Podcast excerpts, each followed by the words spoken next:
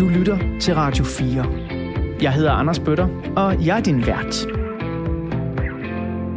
I denne uge i Portrætalbum. Lene Beyer, hjertelig velkommen til Portrætalbum. Tak. I skolen var jeg en kæmpe rod, altså. Jeg tror, at mange af mine gamle lærere tænker, shit mand, er hun blevet lærer? det er godt nok at stoppe med det igen grund til, at jeg gik lærervejen, og fordi jeg aldrig selv blev forstået i folkeskolen. Altså, der var aldrig nogen, der lavede koblingen, men hun er nok ked af det derhjemme, det er derfor, hun opfører så mærkeligt. Den kobling var der ikke nogen, der lavede. Og jeg tror altid, jeg har haft en eller anden svaghed for, for dem, som ikke passede ind. Og så er der i virkeligheden, hvis du sådan bryder det helt ned, ikke særlig stor forskel på at være tv-vært og skolelærer. Og hende kender jeg jo ikke specielt godt, for jeg har jo ikke set hende særlig mange gange. Det var min nye svigermor. Og så da hun så øh, kommer ind i lejligheden og kigger på mig, så siger hun, der er noget galt med dig. Der er noget galt med dit stofskifte. Øh, fordi jeg så jo mærkelig ud. Så hun sendte mig afsted til lægen. Tager hun så den blod på min læge, og det er så slemt, så er de bange for, at jeg får et hjertestop. Din øh, nye svigermor har jo... jo Hun har reddet mit liv. Hun har reddet dit liv. Fuldstændig, ja.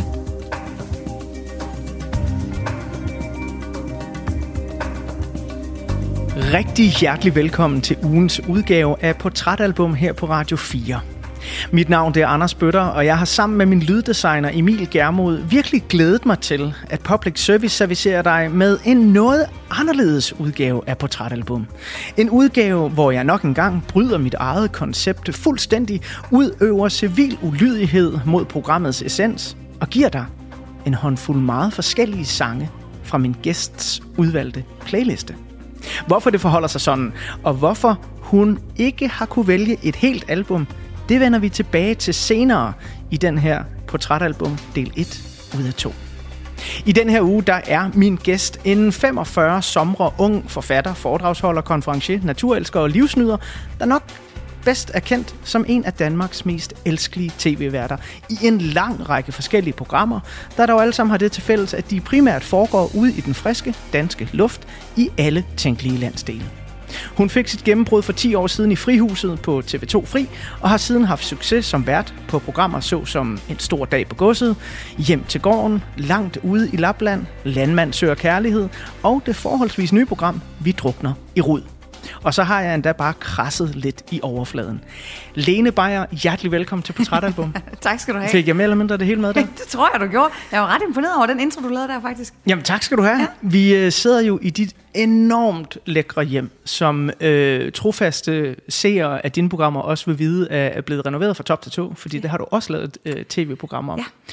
For det første så har sindssygt smukt, og for det andet så skal jeg jo sige til lytterne, at øh, hvis de pludselig hører nogle hundepoter tip-tappe øh, hen over gulvet her, så er det fordi, vi er i selskab med øh, din hund Bruce Wayne. Ja. Øh, jeg bliver nødt til, altså som hundeelsker bliver jeg øh, simpelthen nødt til at starte med at spørge, hvorfor hedder han ikke Batman? Jamen, det var fordi, at øh, vi synes, det var lidt for åbenlyst, at han hed Batman. Okay. Så derfor tænkte vi, så Bruce Wayne, det går vi med.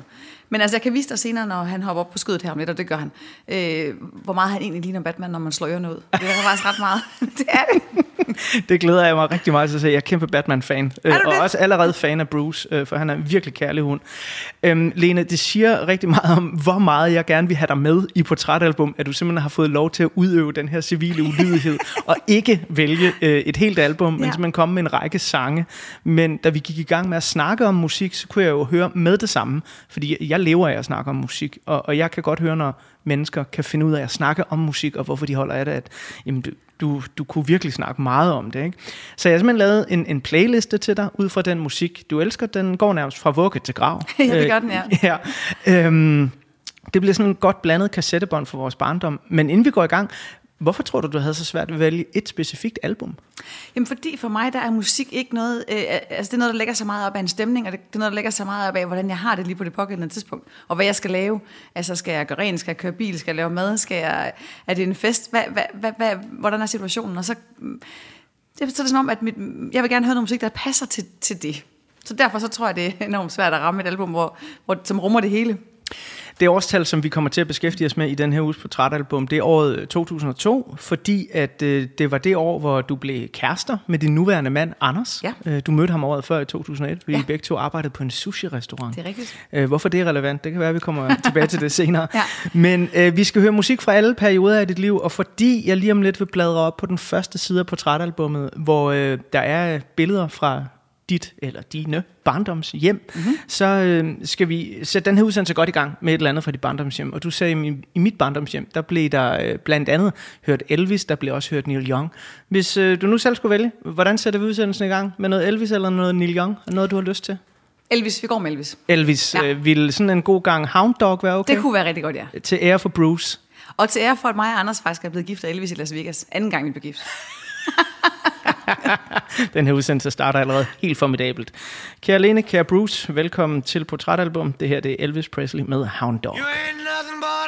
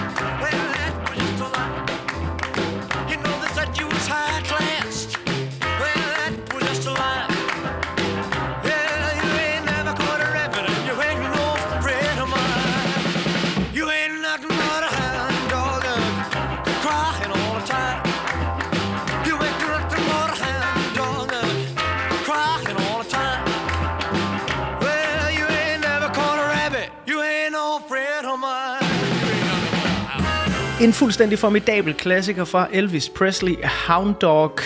Det her, det var øh, noget af den musik, der bliver spillet i dit barndomshjem, mm. Lene Beyer. Og øh, nu vil jeg bladre op på den første side i mit portrætalbum, hvor der er et billede af dit barndomshjem, eller dine barndomshjem, mm-hmm. om du vil. Hvad er det for nogle øh, steder, du er vokset op? Jamen altså, jeg er jo... øh, Det allerførste år af mit liv, der boede jeg lidt uden for Skive. Altså sådan decideret virkelig, virkelig langt ude på landet. I en lille... Øh, man kan ikke kalde det en by, men en lille gruppe huse, der hedder Ytrup. Øhm, og så flyttede vi ind til storbyen Skive, hvor øh, min mor og far arbejdede på det tidspunkt. Og så øh, flyttede vi ned til vandet. Så jeg voksede op nede ved vandet i Skive i øh, et hus. Og det var dengang, vel at mærke, at det var... Det var ikke en smart ting at bo ved vandet. Altså, Nå. eller bo ved, på havnen, for jeg boede på havnen. Fordi jeg var jo sådan en rigtig havne, havnepige. Ah, okay. Øh, og det var ikke en god ting dengang. Nå. Det var der, hvor man, når man cyklede ned til mig, så var det, øh, du ved, der var ikke længere lygtepæl og sådan noget. Fordi det var ligesom, det var ligesom spareenden af byen på det tidspunkt. Det er sjovt. Det, Ja. det er nærmest det modsatte, jeg vokset op med, for jeg vokset op i det sydfynske øhav, og dem, der bor øh, ude til vandet og nede ved havnen, det er oftest dem, der har penge, for de har også penge til at have en båd ude ved broen, ikke? Ja, det er rigtigt. Så, nå, det Men det var, det var ikke sådan, øh, altså det var nede ved havnen, nede ved industrihavnen, jeg boede. Ah, på den måde. Ja, ja. Så der vi skal hen.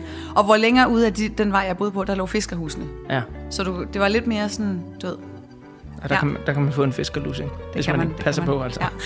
I øh, det her barndomshjem øh, i Skive, Mm. øh, spiller musik nogen rolle der? kæmpe rolle. Altså kæmpe rolle. Øh, min mor er meget til Elvis, Bjørn Auselius, øh, den, den genre. Øh, og min far er til øh, altså virkelig hård rock. Og dengang, der boede de jo sammen, mine forældre, og havde mødt hinanden ved at køre motorcykel. Og der tror jeg, at den hårde rock ligesom vandt. Mm. Og så øh, op igennem min barndomsår, der, der rykkede hele den der sådan... Han er faktisk meget også til sådan lidt metal og pigtråd og sådan noget. Det rykkede ligesom ud i garagen. Så hvis man skulle... Øh, han havde bygget sådan en, en rigtig, rigtig lækker garage, hvor han stod og ordnede vores båd. Så hvis man skulle ligesom være i det humør, så kunne man gå derud. Og så var der fyret meget, meget højt op. Og så var der, øh, ja, alt muligt god rock. Øhm, Altså sådan noget Led Zeppelin og sådan noget. Og så kunne man så gå ind til min mor, hvis der skulle være sådan lidt mere ro på Elvis og Bjørn Afselius. Ja, vi kommer tilbage til uh, Bjørn Afselius lige om lidt, for det er faktisk noget af det, jeg har taget med på din uh, playliste, fordi ja. han er sådan en af, af mine folkemusikhelte, kan man sige, for ja, hans måde at skrive på. Ja. Ikke? Uh, du nævner, at dine forældre bliver skilt på et tidspunkt. Ja. Hvor gammel er du selv der? Der var jeg 13. Der var du 13 år ja. gammel. Var det noget, der påvirkede dig meget som barn? Eller det tror jeg altid, det gør, når ens forældre bliver skilt. Ja. Specielt når man er teenager og har to yngre søstre. Øhm, så det er helt klart. Og især fordi, at det, det var jo en periode, hvor min mor var meget ked af det. Min far, han, han øh, fandt en anden. Øh, og det, og det, det sætter sig jo selvfølgelig. Sådan, sådan, sådan tror jeg, det er, når ens forældre går fra hinanden. Men når du sådan var, var den ældste af de her søskende, kommer der så også sådan et, øh, jeg skal passe på de yngre? Der kom ligesom to ting ud af det. Der kom både det, at jeg skulle passe på min mor og min øh, søs- søskende, øh, men så skulle jeg jo ligesom også have et sted, hvor jeg kunne komme af med al min vrede omkring det, der foregik. Sådan, I skolen var jeg en kæmpe rod, altså. Det er meget... Øh, altså, jeg tror, at mange af mine gamle lærere tænker, shit mand, er hun blevet lærer? det er godt at stoppe med det igen. ja, fordi du kommer ind på, på lærerseminaret senere i dit liv, og ja. øh, det vender vi tilbage til lidt senere, hvor, hvor, hvordan øh, den vej ligesom går igennem livet, og du så ender der, hvor du er den dag i dag. Men har jeg ret i at forstå, at det er din mor, der så tager sig af dig og dine søskende, ikke? Jo. Ja. Bliver hun sådan på det her tidspunkt, eller, eller senere i livet, sådan lidt et forbillede for dig også? Jamen, det er hun på mange måder, og nu er hun jo så også min nabo. Hun bor lige herovre ved siden af. Jo. Øhm, fordi at min mor, hun er, øh, altså hun er meget, meget, hun er meget, meget stærk, men hun er også meget, hun er enormt rummelig, og hun er enormt sådan fagnende, og hun er altid den, der sørger for, at der er gang i den, og masser af mennesker, og, og går altid heller selv 5 øh, km mere, hvis der er noget, der skal lykkes, end at, at lægge det over til andre. Og det, det kan jeg godt lide. Altså hun, øh, altså hun, er, hun lever efter det der med, at gøre noget, så sker der noget. Ja. Man skal gøre noget for det, ikke? Ja. Jeg synes, øh, for lige at øh, jamen, ære den her stærke kvinde en smule, mm. og øh, dit barndomshjems musik, så skal vi have noget med Bjørn Afselius. Ja. Øhm, jeg er sådan vildt fascineret af sangen, der hedder Song til friheden, og så den, der hedder Juanita. Juanita, uh, den er god. Okay, Elsker Juanita, ja. Så har jeg ramt ja. plet der. Ja, altså, ja. Men det, er det sådan lyden af, af dit øh, barndomshjem også, i den her tid efter skilsmissen? Og... Ja, fuldstændig. Altså også fordi min mor og hendes bedste veninde Kaja, som hun lige har været ude at rejse med, de har lige været en tur i Tyrkiet her den seneste uge. Øh, altså det var, det var det. Når de sad og, og hyggesnakkede over en kop kaffe og sådan noget, så var der Bjørn Afselius. Er det musik, du har taget med dig videre i livet selv, altså, eller er den sådan ja. lidt parkeret i Nej, den er ikke parkeret. Nej, nej, jeg kan sagtens finde på at høre det. Men så er det typisk, hvis jeg sådan er i... Øh, nu snakker vi om det der med humør igen. Hvis jeg for eksempel skal køre bil og sådan skal tænke mig lidt om, og sådan skal, hvis der er et eller andet, jeg lige skal gå og overveje, så kan jeg finde på at sætte Bjørn Afselius på. Fordi så, eller Runrick, som jeg også har, har, har en, en, havde en stor plads i mit barndomshjem. Fordi så, det, sætter, det sætter min hjerne i gang med at tænke over tingene. Det her, det er Bjørn Afselius med Juanita.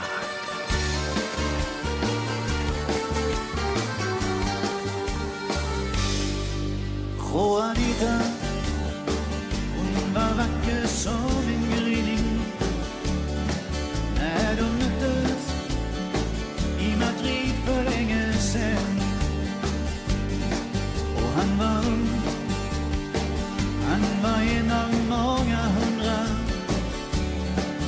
Som rest ner för att slåss för friheten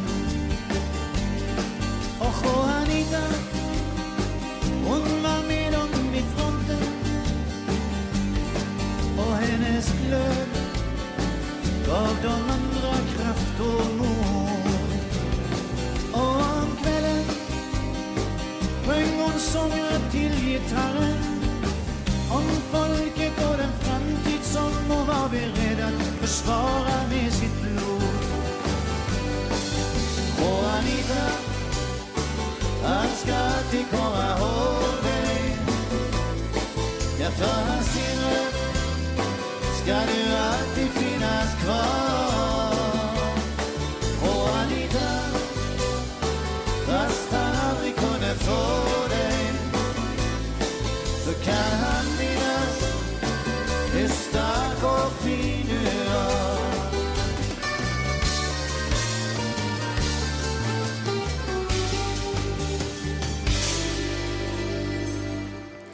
Det her det er på sin vis også musik fra min barndom og teenageår. Bjørn Afselius med Juanita. Noget af det der, som jeg synes, de voksne hørte. Og jeg prøvede at lægge stor afstand til Ja. det øh, i mine teenageår, fordi det var ikke lige så fedt som, når Nirvana var unplugged i New York og så videre. Men jeg må godt nok indrømme, at øh, som jeg er blevet ældre, så har jeg virkelig åbnet mit hjerte op for Bjørn Afzelius. Mm. Kæmpe talent, altså.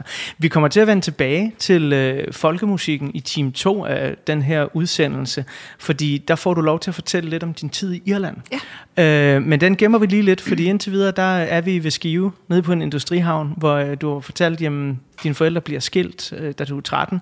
Øh, jeg er lidt nysgerrig på, hvordan så, altså, når man jo har mor som den her øh, stærke beskytter om øh, dine søskende, d- dengang du er 13 år gammel, og de bliver skilt, hvad bliver synet på din far så? Det er jo ham, der har fundet en anden og stukket af. Om jeg tror, at dengang var jeg ikke så nuanceret, som jeg håber, jeg er i dag. Altså, der bliver man jo mere sådan vred, når der er nogen, der splitter familien op. Øh, Og, og det var også det, jeg var. Øh, heldigvis så har jeg et godt forhold til min far i dag, og, og, og altså, han bor så stadig i Skive, så jeg ser ham jo ikke lige så meget, som jeg ser min mor.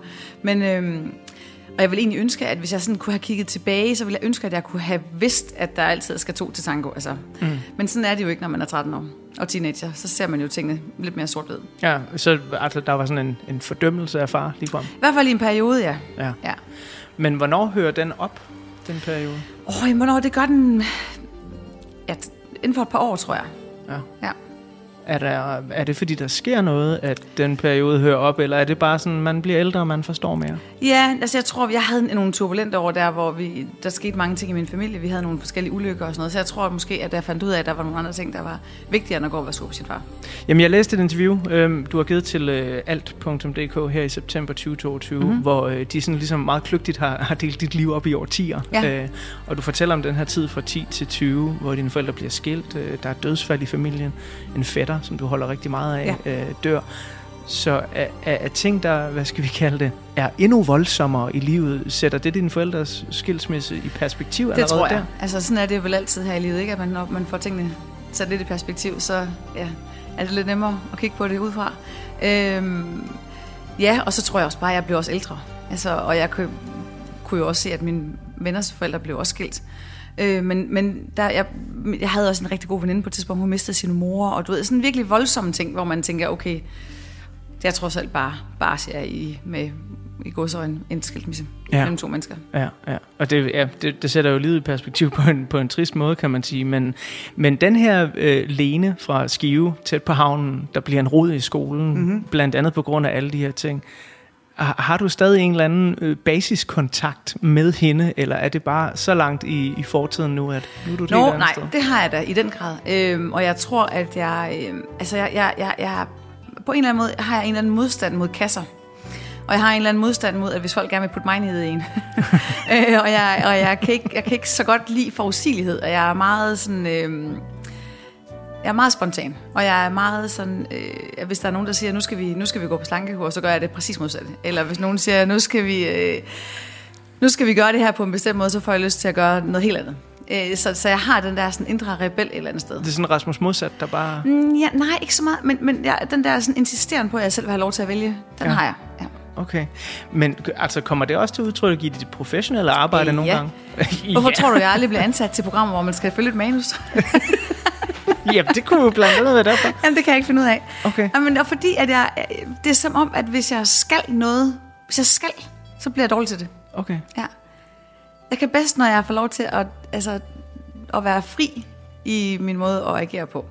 Det var også derfor, jeg forlod folkeskolen, fordi at dengang jeg var lærer, øh, der kom elevplanerne, det ved jeg ikke, om du kan huske dem, det Jo. kom for mange år siden. Og så kommer der jo lige pludselig sådan mere regler og retning for ens undervisning, og det kunne jeg ikke, det kunne jeg ikke finde ud af at agere i, fordi jeg, jeg følte ikke, at jeg kunne få lov til at mærke de børn, jeg havde over for mig, fordi jeg følte, at jeg skulle gøre tingene på en bestemt måde, og det, det, det kunne jeg ikke. Øhm, så ja, jo, ja, det, det, det tror jeg, det har jeg ikke rigtigt. Og jeg kan ikke, hvis, hvis lad os nu sige, at man skal leve sit liv, hvor man er øh, sund mandag, tirsdag, onsdag, torsdag, og så er man vild i weekenden, og det er kun der, man må drikke vin, og man må ikke spise chokolade, hvis man er på vej i seng, og du ved, alt sådan noget. Det kan jeg ikke. Okay. Altså, hvis jeg får lyst til at stå op og spise lasagne om morgenen, så gør jeg det. Altså, Altså, øh, portrætalbum er jo også et meget frit format, så du skal vide, har du noget hvidvin på køl, du gerne vil tage under samtalen her, så skal Ej, du nej, være bare- hjertelig velkommen. Bare rolig, jeg skal ind og lave, jeg skal ind og lave, jeg skal ind og lave en, en, en video her bagefter, hvor jeg skal i vandet. Så jeg tænker, jeg lader være. Okay, jamen ja. det, det kan jeg dog sige som en, Ja. der er opvokset tæt på vand på en lille ø, at øh, alkohol og gå i vandet, det mås man ikke. Nej, det passer dårligt sammen. Det, det har jeg dog stadigvæk ja. kæmpe stor respekt for.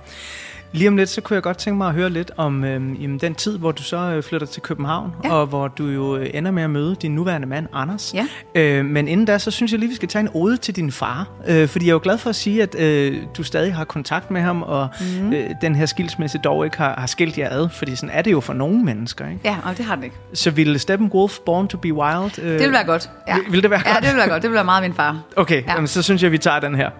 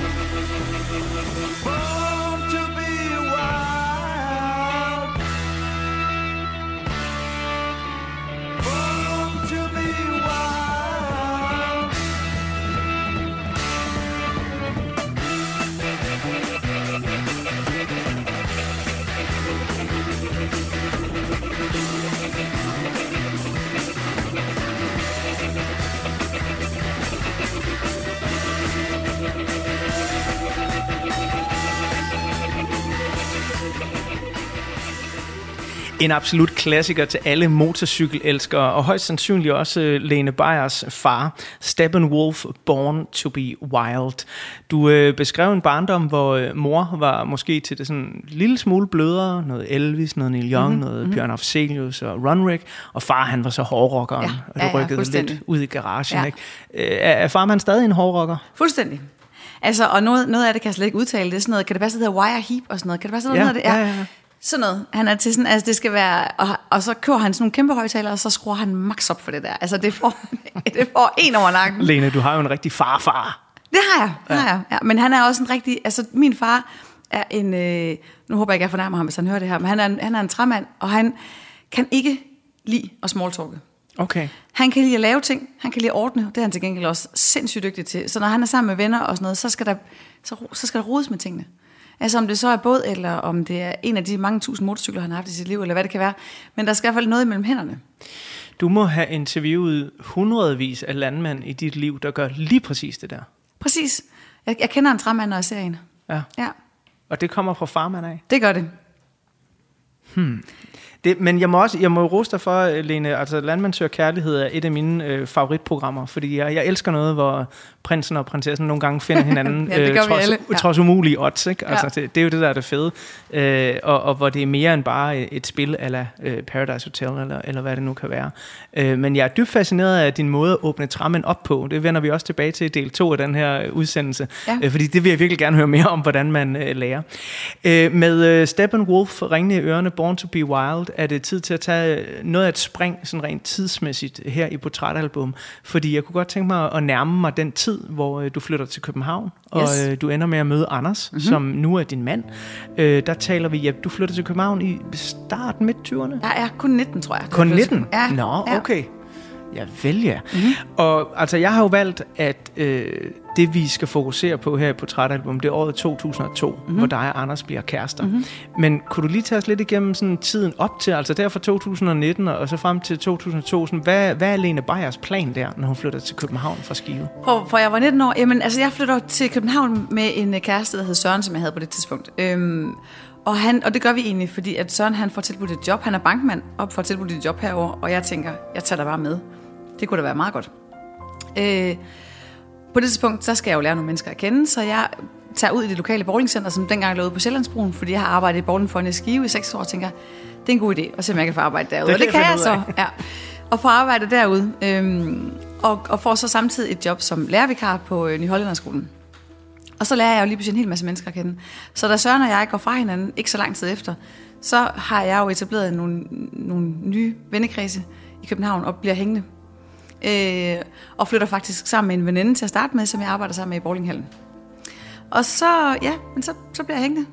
Og Simpelthen. møder Morten, min øh, næste kæreste, på skolen, på Nyhollanderskolen, hvor han også er lærervikar, og det er ham, jeg tager med til Irland. Og faktisk også ud at rejse jorden rundt, for det skal- ikke skal være løgn. Og det er ham, der sådan for alvor introducerer mig til folk. Aha. Yes. Det øh, vender vi som sagt tilbage til, ja. Ja. fordi jeg har fundet noget Dubliners frem, som Ja, vi ja, skal ja. forbi Ja, i, øh, ja. i time 2. Øh, men når du så har været øh, rundt i verden her, øh, og du så kommer tilbage til København igen, og du møder Anders. Mhm. Mm-hmm. Øh, jeg har set interviews med dig, jeg tror det var i Femina, hvor du ligesom beskrev sådan, jamen, I vil aldrig blive kærester, Nej. sagde nogle af Nej. 20-årige Lene. Bare I Nej. var alt for forskellige. Det øh, skulle simpelthen bare ske. Han var en, en typisk bybo, Mhm. øh, mm. og du var hende, der godt kunne lide vind i håret og sand i sandalerne. Mm. Ikke? Men ikke desto mindre, så bliver I kærester i år 2002. Ja. Hvis vi prøver at spole tiden tilbage til den gang, og jeg bladrer op på en side af portrætalbum, hvor der er et billede af dig fra 2002. Mm. Hvem er Lene Beyer lige der? Uha, jeg kan starte med at beskrive, hvordan jeg ser ud. så kan du se, hvordan du så har det. Øh, jamen, jeg havde på det tidspunkt fundet ud af, at jeg synes, det kunne være rigtig, rigtig sjovt at prøve at få, øh, få langt hår. Men jeg var rigtig dårlig til at få mit eget lange hår. Så jeg fik sat noget på, som var sådan noget, øh, du ved, man kan få sat på i sådan en... Øh, en afrikansk butik nede på Vesterbro. Ja. Men du ved, i stedet for de der klassiske flætninger, man får sat på, så valgte jeg at lade dem stå åben. Så det lignede, at jeg havde en skål nudler på hovedet. Altså en kæmpe skål nudler på, over hele hovedet i forskellige farver. Øhm, og så gik jeg altid rundt i, øh, i t-shirts, som, øhm, som på en eller anden måde repræsenterede, at det kunne være en tegnefilm, det kunne være noget med en hest på, eller det kunne være alt muligt. Som jeg så ligesom havde klippet op, så den ene skulder var fri. Og så havde jeg de der t-shirts med, nu ser jeg bare Toy Story, Ja, eller ja. noget på. Og så nogle enormt stramme jeans. Sådan så jeg ud. Hvorfor skulle den ene skulder være fri? Ja, det ved jeg ikke, det synes jeg, der var pænt. Okay, Ja. det var en, en særegen mode, synes jeg. Det, det var det. Det var det. Altså jo, okay, jeg har selv gået med sikkerhedsnål i tøjet og så videre, ikke? Men, men lige den ene skulderfri, den har jeg godt nok Jamen, alligevel det, aldrig... skulle, det, sådan skulle det være. Ja, okay. Øh, og så øh, hang jeg meget ud stadig sammen med de der øh, piger fra Skive, hvor jeg så var flyttet sammen med den ene af dem, Anne, som også er en af mine aller, aller, aller tætteste veninder i dag. Øh, og der var altid fest omkring os, altså altid.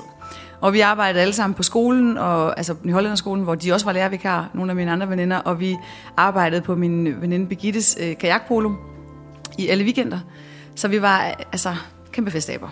Hvordan kommer den her øh, trang til lærergærningen ind i dit liv? For der er måske mange, der vil sidde og tænke sådan, jamen hende der vi kender fra Landmandsør Kærlighed, øh, eller øh, En stor dag på godset, øh, eller hende der er ude med Thomas Bo Larsen i Lapland. Det er da langt fra en folkeskolelærer. Jamen, det er det faktisk ikke. Det er det ikke? Nej, det er det ikke. Altså, fordi jeg har altid godt kunne lide at formidle. Og jeg kan enormt godt lide mennesker. Jeg kan godt lide at være sammen med mennesker. Og jeg tror, at jeg grund til at gi- gik lærervejen, og fordi jeg aldrig selv blev forstået i folkeskolen. Altså, der var aldrig nogen, der lavede koblingen, men hun er nok ked af det derhjemme, det er derfor, hun opfører sig mærkeligt. Den kobling var der ikke nogen, der lavede.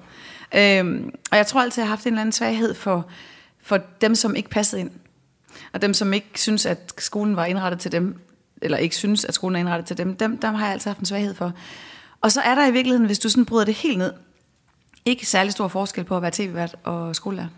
Nej, det, det handler om at formidle. Jamen, det er det samme. Mm. Du sætter dig ind i et eller andet emne, og så skal du formidle det på en måde, sådan så at dem, der sidder på den anden side af skærmen, eller på den anden side af skolebordet, ikke sapper væk mentalt. Det er ligesom din fornemmeste opgave, og så skal du finde ud af, hvad er det for nogle mennesker, og hvordan forløser du de mennesker, du er sammen med. Og det er jo det samme, om det er, om det er elever, eller om det er altså, en, en godsejer. Det, det, det er Ved du det hvad samme. jeg tror, Lene? Nej. Jeg tror, en af grunden til, at du er så dygtig en tv-vært, er fordi du brænder for at formidle, og ikke fordi du brænder for at være en star on television. Det håber jeg, du har ret i. Det tror jeg. Altså, fordi jeg, jeg tror, der er mange, der kan sidde derude, især unge mennesker, som har en drøm om at komme på skærmen på den ene eller den anden måde, som har det som fikspunktet, det som, som, som drømmen at være der og være på. Men det øh, er, der er jo intet indhold i at være på. Man skal jo have noget at byde ind med. Og der er en formidling jo øh, en meget, meget vigtig ting. Jeg tror, altså for mig, der tror jeg faktisk, at hvis jeg formår at få det menneske, som jeg står overfor, til at shine allermest, så føler jeg, at jeg har løst min opgave, som jeg skal. Og det er, er, er du vanvittigt god til i de programmer, øh, du laver. Lige om lidt, så skal jeg tegne et portræt af det år, hvor dig og Anders møder hinanden. Uh, ja. 2002. Ja. Øh, så vi lige kan blive sådan lidt klogere på, øh, hvad for et år det er, du går og fester i med skivepigerne, hvil- hvilket år det er, du møder Anders i, øh, eller ikke møder ham, men bliver kærester med ham i. Øh, men inden da, så skal vi lige høre noget musik øh, fra din ungdom, øh, som har overlevet gennem årene, fordi jeg ved, at Anders og dig I godt kan bruge en øh, god rødvinsaften herhjemme, øh, Mhm. hvor I hører noget af det. Men du må lige fortælle mig øh, og lytterne, hvornår stødte du på Roxette allerførste gang? Uha, det var, det var, det var omkring min konfirmationstid. Aha. Altså total cross Roxette. Øhm, og det har, det har Anders så også. Så jeg møder jo så Anders der i 2001 og bliver kærester i 2002. Og der finder vi ud af, at vi har den der kæmpe fælles passion for Roxette. Så det, så det bliver sådan en ting i vores liv, som stadig er der. Hvad er det ved Roxette? Altså, fordi for, for mig, tror jeg, på det tidspunkt ville jeg gerne interessere mig rigtig meget for hård rock. Men jeg var ikke særlig gammel. Jeg har været 9-10 år gammel, da jeg hørte Roxette første gang. Øhm, og så blev jeg lidt forelsket i Marie Fredriksson, som jeg jo synes var gudsmuk, ikke? Øh, hvad var det, Roxettes musik gjorde for dig, sådan, lige da du stødte på den der i konfirmationsalderen? Jamen, jeg tror, det er en blanding af den der, altså den der, sådan lidt, mm, den der lyd, og så noget, man, som er så ekstremt genkendeligt. Man kan jo synge med på det, og det sidder fast jo. Mm-hmm. Øh, så det, så det, det, det tror jeg faktisk, det, det er en blanding af mange ting, og så var det lidt nyt på det tidspunkt. Altså, øhm, ja, det er svært at, sådan at sige præcis, hvad det lige er, men det er sådan en det er sådan en tid, tidsløshed, tror jeg, måske. Det er vel også derfor, at det stadig her 30 år senere holder til en god rødvinsaften. Men det gør det jo, det holder stadigvæk. Ja. Øhm, jeg skal vælge et nummer fra albumet Joyride. Mm. Jeg kunne selvfølgelig spørge dig, hvad, hvad er dit absolutte favoritnummer? Men jeg synes, der er mange fantastiske numre på den her plade, øh, der ikke får nok opmærksomhed. Mm. Så derfor så har jeg altså tilladt mig at, at cherrypicke et selv. øhm, fordi jeg elsker, når Marie Fredriksson og Per Jesle, de bliver melankolske og sådan lidt blå, samtidig med de sådan super dramatiske. Øh, så vi skal simpelthen høre Fading Like a Flower. Åh, oh, den er også god. Er den ikke? Ja, jo, Oh, meget. det er godt. Det er godt. Jeg havde virkelig øh, øh, tænkt, hvad nu hvis hun siger, ej, den kan jeg ikke ikke lide. Der er ikke noget på det album, jeg ikke kan lide.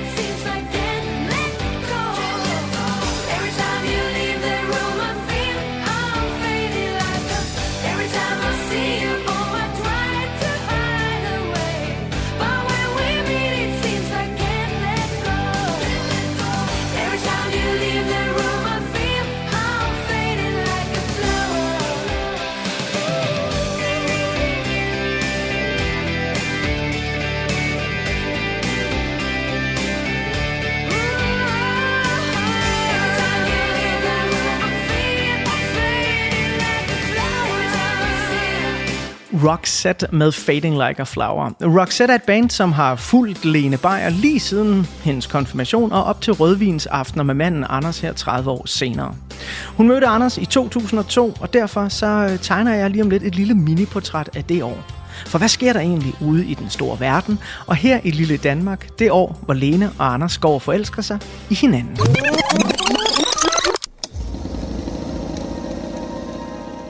Året 2002 står naturligvis i skyggen af terrorangrebet på World Trade Center året før. Det bliver især tydeligt, da det bliver besluttet, at militærbasen Guantanamo på Cuba skal gøres til fængsel for krigsfanger fra Afghanistan, hvor USA er i gang med at udkæmpe krigen mod terror. Lige siden midten af nullerne har skiftende amerikanske præsidenter taget lange tilløb til at få Guantanamo lukket. Men det er endnu ikke sket. What do we do with them? Do we leave them there forever? As an American citizen who is not a coward, I'd be willing to release every one of them tomorrow morning and face them on the battlefield again if necessary. But we got a lot of cowards in this country these days. I Moskva belejres et teater i 2002 af intet mindre end 40 tjetjenske oprørere, der kræver, at de russiske styrker trækkes ud af Tjetjenien omgående. Da belejringen gik i gang, så var der intet mindre end 912 tilfældige mennesker inde i teatret. De blev alle sammen taget som gisler. Dramaet varede i to døgn, og da de russiske myndigheder vurderede, at man ikke kunne komme videre igennem forhandling, så blev det besluttet, at teatret skulle stormes af russiske specialstyrker. Og det endte helt galt. Alle 40 gisseltagere samt 129 gisler blev dræbt, og yderligere 700 gisler blev kvæstet. The theater's house camera captures the first startling moments of what will turn out to be a four day siege. A masked man shooting wildly into the air. The 850 theater goers don't know whether it's part of the show or something else. Europa er også præget af terroranslag i begyndelsen af nullerne. Men lige i 2002, der handler de største overskrifter dog om, at retssagen mod Jugoslaviens tidligere præsident Slobodan Milosevic, der blandt andet handler om krigsforbrydelser, tager sin begyndelse. Og at 12 EU-lande får ny valuta. Euroen bliver indført som fælles mønt. Og samarbejde, det er der altså brug for i Europa i løbet af 2002. Vi rammes nemlig af en række vejrfænomener, som trækker overskrifter i store dele af verden. Værst går det ud over Tjekkiets hovedstad Prag, som erklæres i undtagelsestilstand efter de værste oversvømmelser i byen i mere end 200 år. Moldau var gået over sine bredder i den indre by. Redningsfolk sejlede rundt i gaderne, hvor før biler og fodgængere har haft deres første ret. Alle flydende fartøjer blev taget i brug. Men heldigvis, så kan vi også i 2002 flygte lidt fra den barske virkelighed og fordybe os i tv-serier, biograffilm og sport. Og i 2002, der er der nok at grine af, græde med og hæppe på. Hele verden kommer eksempelvis på fornavn med den allerede dengang aldrende heavy rocker Ozzy Osbourne og hele hans skøre familie i reality-tv-serien The Osbournes. I'm not proud of being a drug addict alcoholic. I'm not proud about biting the head of a bat. I'm not proud of a lot of things, but I'm a real guy, you know, with real feelings, and, and I suppose that that kind of that kind of scares me sometimes, you know. Um, to be Ozzy Osbourne, it could be worse. I could be Sting. Her hjemme i Danmark brillerer TV2 med Kasper Christensen og Frank Vams nye sitcom Langt fra Las Vegas. Danmarks Radios dramaafdeling fortsætter seriesuccesen Rejseholdet og sender også de første afsnit af Adam Prises nye tv-serie Nikolaj og Julie, hvor Tim Christensen lægger musik til og får sit første solohit med nummeret Right Next to the Right One. What if we were meant to be together? Mhm. What if you were meant to be the one? I could hide a million years and try to believe that anytime the girl in mine will come and rescue me. Hvis vi skal gemme os inde i biografens mørke i 2002, så gør vi det højst sandsynligt til nogle meget storladende og eventyrlige film. Årets fire mest sete film er nemlig Star Wars episode 2, en ny Spider-Man-film, den anden film i Harry Potter-universet, og sidst, men så absolut ikke mindst på alle måder, den anden film i Ringenes Herre-serien, The Two Towers, hvor især den komplekse figur Gollum får en stor hovedrolle. Master? Yes, precious. False. They will cheat you, hurt you, lie. Master's my friend. You don't have any friends. Nobody likes you. Not listening. You're a liar. Murderer. 2002 er et år, der er præget af stærke kvinder, der både i filmens og sportens verden opnår bemærkelsesværdige resultater. Den amerikanske skuespiller Halle Berry vinder som den første afroamerikanske skuespillerinde nogensinde en Oscar for bedste kvindelige hovedrolle i filmen Monsters Ball. Danmarks Badmintondronning Camilla Martin vinder guld i verdens vigtigste badmintonturnering All England, og de jernhårde ladies vinder EM i håndbold på hjemmebane, hvor de besejrer Norge med cifrene 25-22 til Danmark, og dermed EM-guld, der danses i Aarhus. Der danses formentlig over det ganske land. Hvilken præstation! Og vi har altså brug for lidt opmuntrende nyt herhjemme i den lille danske andedam. For vi er både præget af terrorens mørke skygger og næsten daglige nyheder om forskellige skandaler i vores lille land med hue og handsker på. Det er nemlig i 2002, at hele 37.000 liter gammel dansk slipper ud i Tryggevælde Å med forurening og fiskedød til følge. Det er også året, hvor Kurt Thorsen og Rasmus Tras bliver kendt skyldige i groft bedrageri og falskneri. Tvindstifter Mogens Amdi Petersen bliver løsladt efter 11 måneders fængsel. Og så er 2002 jo så også året, hvor Farums borgmester Peter Brikstofte beskyldes for at frose med sin repræsentationskonto. Han har blandt andet købt rødvine til 8.000 kroner per flaske. Det ender med, at partiet Venstre i Farum ekskluderer Peter Brikstofte, som ellers har været medlem i 37 år. Farms omstridte borgmester Peter Brikstofte har drukket for flere millioner kroner overgangsvine og sendt regningen videre til skatteyderne i kommunen. Det afslører Dagbladet BT i dag. Sådan, Lene Beyer. Det Sådan. var en lille bouillonterning over 2002. Det var en god en. Var det en god en? Ja, det, ja altså, der var mange tragiske ting, må man sige. Men, Jo, men jo. ja, det var sådan godt opsummeret. Ja. Ja.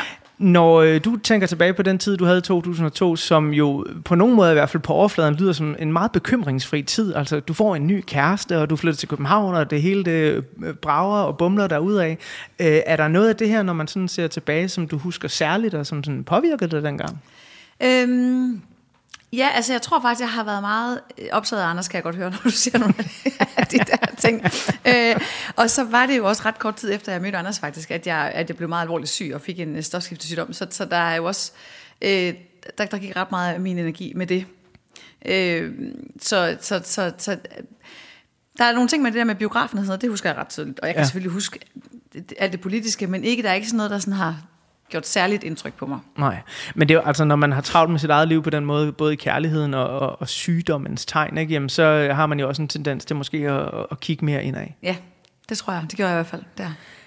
Din øh, sygdom, som du bliver diagnostiseret, øh, så vidt jeg øh, husker, øh, faktisk er Anders' mor, din svigermor. Det er rigtigt, ja. Ja. Hvad er det for en sygdom? Øh, altså, det er, den hedder myxødem, øh, og det betyder egentlig bare, at min skjoldbruskkirtel fungerer slet ikke. Altså, hvis du tager et røntgenbillede af den i dag, så kan man ikke, ikke rigtig se den længere. Den er forsvundet. Og det er en autoimmun sygdom, hvor man danner antistoffer imod sig selv. Så det var egentlig noget, der sådan er sket øh, igennem nogle år, formentlig. Øh, I hvert fald så får jeg flere og flere sådan, skavanker, og føler mig mere og mere træt, og mere og mere, og mere syg, og går til alle verdens øh, læger for at prøve at finde ud af, hvad der er, der er galt. Og det kan de ikke finde ud af, fordi at normalt, så vil man, hvis man har problemer med stofskiftet, tage meget på af det. Og det gjorde jeg ikke, fordi jeg mistede faktisk appetitten og blev meget træt. Så det er faktisk først, da Anders' mor kommer en dag. De boede i Italien på det tidspunkt. Anders' øh, far var oberst i NATO, og Anders' mor er overlæge. Og øh, der boede de dernede, øh, og så kommer de hjem en weekend. Og hende kender jeg jo ikke specielt godt, for jeg har jo ikke set hende særlig mange gange. Det var min nye svigermor. Så de kommer til, øh, til brunch. Og så da hun så øh, kommer ind i lejligheden og kigger på mig, så siger hun, der er noget galt med dig. Der er noget galt med dit stofskifte. Øh, fordi jeg så jo mærkelig ud. Øh, og var sådan lidt hævet i huden og havde lidt en underlig stemme. Øh, ja, så hun sendte mig afsted til lægen.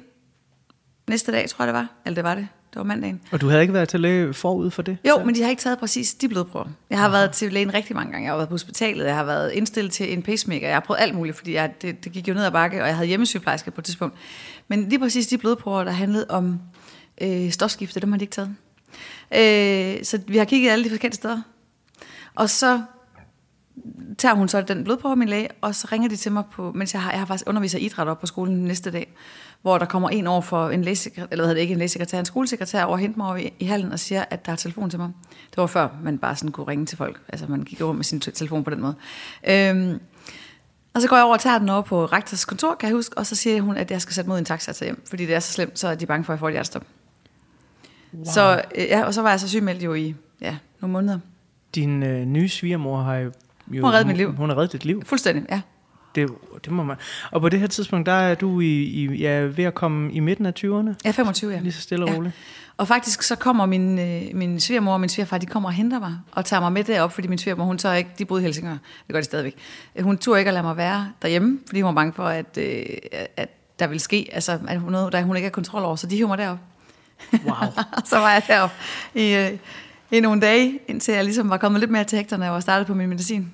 Vi talte om tidligere, hvordan at øh, det her med, at dine forældre blev skilt, og så efterfølgende, så oplevede du et øh, dødsfald i den nærmeste familie, mm. og det her dødsfald sætter ligesom i perspektiv, at jamen, dine forældres skilsmisse, jo, det var i store godsøjne bare en skilsmisse. Det er mm. noget, der sker, og øh, der er andre ting her i livet, der er voldsommere. Det giver dig noget perspektiv.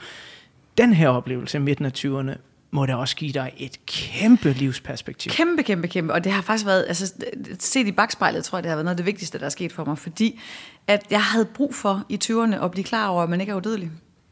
Og at, øh, at man skal sætte pris på det, man har. Og man skal lade være med at gå og hænge sig i, eller jeg skal lade være med at gå og hænge mig i, øh, i fortiden. Altså det der med at kunne slippe ting, som ikke er gode for en, og lade være med at brokse over noget, man alligevel ikke kan gøre noget ved, har jeg jo ikke, jeg er jo ikke, det er jo ikke, fordi jeg kan det til perfektion, men jeg er blevet bedre til det. Altså jeg tror, efter man er, har prøvet at være meget syg, så, så finder man ud af, at det kan, det kan simpelthen ikke nytte noget. Når øh, man er i sådan en situation, og man lige har fået en ny kæreste og en ny øh, svigerfamilie, mm-hmm. og sådan, så tænker jeg også, at altså, der kommer jo en eller anden skrøbelighed ind i det, og man, man står og vakler lidt. Øh, blev, blev Anders der et, et sådan steady fundament, eller var, var det svære tider med ham også? Fordi det må også være lidt svært sådan at, okay, min, min kæreste er, er meget syg. Øh, det var ikke svære tider med ham. Øhm, jeg tror faktisk, at det, det på en eller anden måde cementerede vores forhold, fordi at Anders han viste sig at være alt, hvad jeg håbede på, han var i den periode. Wow, jeg sidder og bliver helt rørt nu. øhm, Han er også en god mand. Jamen, det lyder virkelig sådan. Ja, det er altså. han. Ja. Lene, jeg skal snart til at klappe portrætalbummet sammen for denne her første del mm-hmm. af udsendelsen, og så bladrer jeg op på nogle nye sider i mm-hmm. del 2. Øh, men inden vi kommer så langt, så kunne jeg godt tænke mig sådan lige at strejfe lidt ind på, øh, hvordan man så går fra, øh, og øh, jamen, du kommer på lærerseminaret, du øh, bliver uddannet lærer, øh, ja. og øh, så pludselig begynder du at lave tv. Ja. øh, og, og det kommer jo ind i dit liv på mange forskellige måder. Øhm, men i, i denne rejse, du har taget derfra øh, lærergærningen, og så frem til det nu at være en succesfuld tv-vært, har, har du haft øh, nogen, der sådan ligesom guidede dig på vej, og sådan sagde, "Hey, her, her der er en vej, ligesom tog en lommelygte og lyste, det her, det kunne du muligvis være god til? Nej, ikke sådan på den måde. Jeg, det, det er meget min egen mavefornemmelse, det er gået med, vil jeg sige. Øh, altså i forhold til, hvad der vil være godt. Selvfølgelig skal man jo have tilbudt arbejdet, før man kan sige ja til det. Det er jo klart. Så der er jo nogen, der på en eller anden måde har besluttet sig for at tilbyde mig de jobs, jeg nu har fået. Øhm, men det er ikke sådan, at der har været lagt en rettesnor ud for, nu, skal du, nu vil det være godt at gøre det her, og efter det der vil det være godt at være det her. Og så- sådan har det ikke været. Det skulle da gået meget godt at følge din mavefornemmelse, var.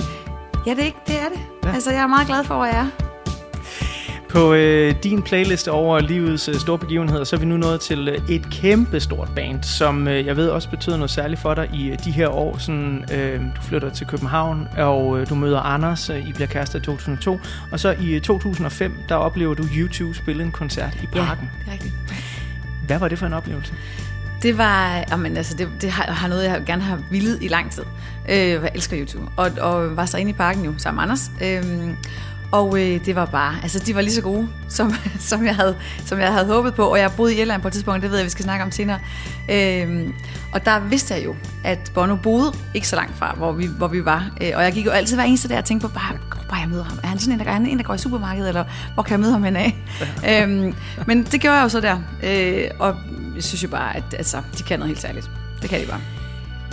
Jeg synes sådan, at øh, YouTube på en eller anden måde jo så også bliver lyden af dig og Anders. Og du fortalte mig også, da vi snakkede sammen i telefonen, at, at for dig der YouTube, det er også noget med de her store brede videoer. Så Ja. det er noget, man godt kan sætte på i autocamperen, mm-hmm. når I Mhm. bare kører der ud af. Øh, og du sagde sådan, det, det, skal lige, det skal være noget af det gamle. Så jeg kunne godt tænke mig at slutte den her del 1 med at øh, spille et nummer til dig og Anders. Og jeg er sådan lidt, øh, jeg har to store favoritter, når det handler om kærlighed og YouTube. Øh, With or Without You, eller All I Want Is You.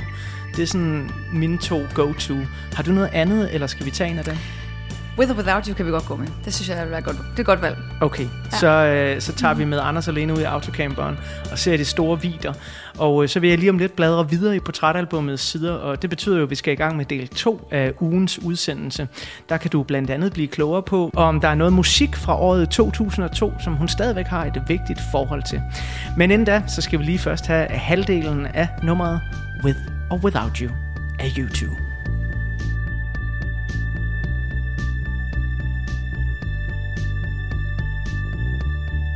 See the stone set in your eyes. See the thorn twist in your side. I'll wait for you.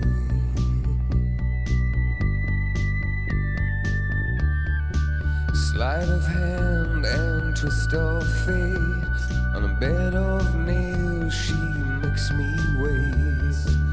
And I wait without you. With or without you. With or without you. Through the storm, we reach the shore.